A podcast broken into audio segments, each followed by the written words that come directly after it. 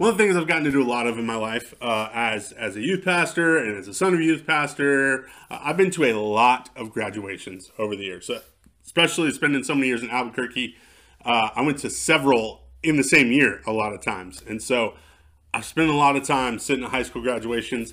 I've read a lot of little high school graduation programs that always have all those things like class colors, which were always just some variation of the school color, and I never really understood that. But one that I always found interesting, that I always like to, to check and read, was the class song. Right, there were some interesting choices over the years. Um, I, my class song was an Ozzy Osbourne song, "See You on the Other Side." That's what we picked. But I will forever remember uh, one of the guys in our class really, really wanting to have Michael Jackson's "Beat It" be our class song, and him like singing it up in the top of the bleachers as we were voting on it in our class meeting. Um, I, I voted with him. I thought that would have been fun. But I looked up uh, the most. You know what the most popular class song is, according to Google, anyway. "Good Riddance, Time of Your Life" by Green Day, right? Which which makes sense. It's like the classic. We play this song. Uh, this is like the the soundtrack for the slideshow of you know all of our life and all these special moments. And it's a little cheesy, but it, it fits. It works.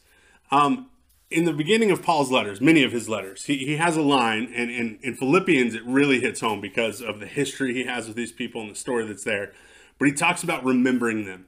And, and especially in Philippians, he says, I thank my God every time I remember you in my prayers. And you can feel the connection. You can feel the song. You can almost feel the slideshow in his head as he's, you know, hearing Green Day play in his head. I'm sure the Apostle Paul listened to Green Day.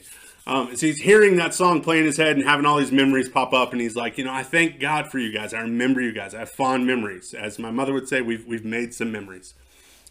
And here's what's really cool about Paul saying that to them is that Paul is the one who went to teach, who went to lead, and yet they gave so much to Paul as well. That anytime that, you know, sometimes we get stuck in this idea that, you know, I'm here to, to give to you, and yet we end up getting so much more back. Uh, if you ever go on a mission trip somewhere, you'll experience that. Like, you, know, you get all fired up and you're that going to, to give and do all this stuff. And you come back feeling like you were the one that got more blessing out of it. They, they really gave more to you. You know, I've had, I've had some really great mentors and people that led me and, and discipled me over the years. But I've gotten just as much from the people that I was discipling that I was over, you know, students and, and people in my church that I had been called to, to lead them and teach them and show them some things. And yet the things they gave back were so much more than I ever felt like I gave to them. And that's what's beautiful about the family of God. That's what's beautiful about the way God uses us and builds churches together and has these relationships that we gain more than we could ever give. Even even the times where we're the one who might be in more of a leadership position that, that we're giving to them and we're there to teach them, we end up getting so much more out from them because that's just how God works. And He uses all of us. And, and it's a beautiful picture what the body of Christ is supposed to look like. It's this awesome family that we're loving each other and serving each other, and, and we end up getting so much more than we could ever give.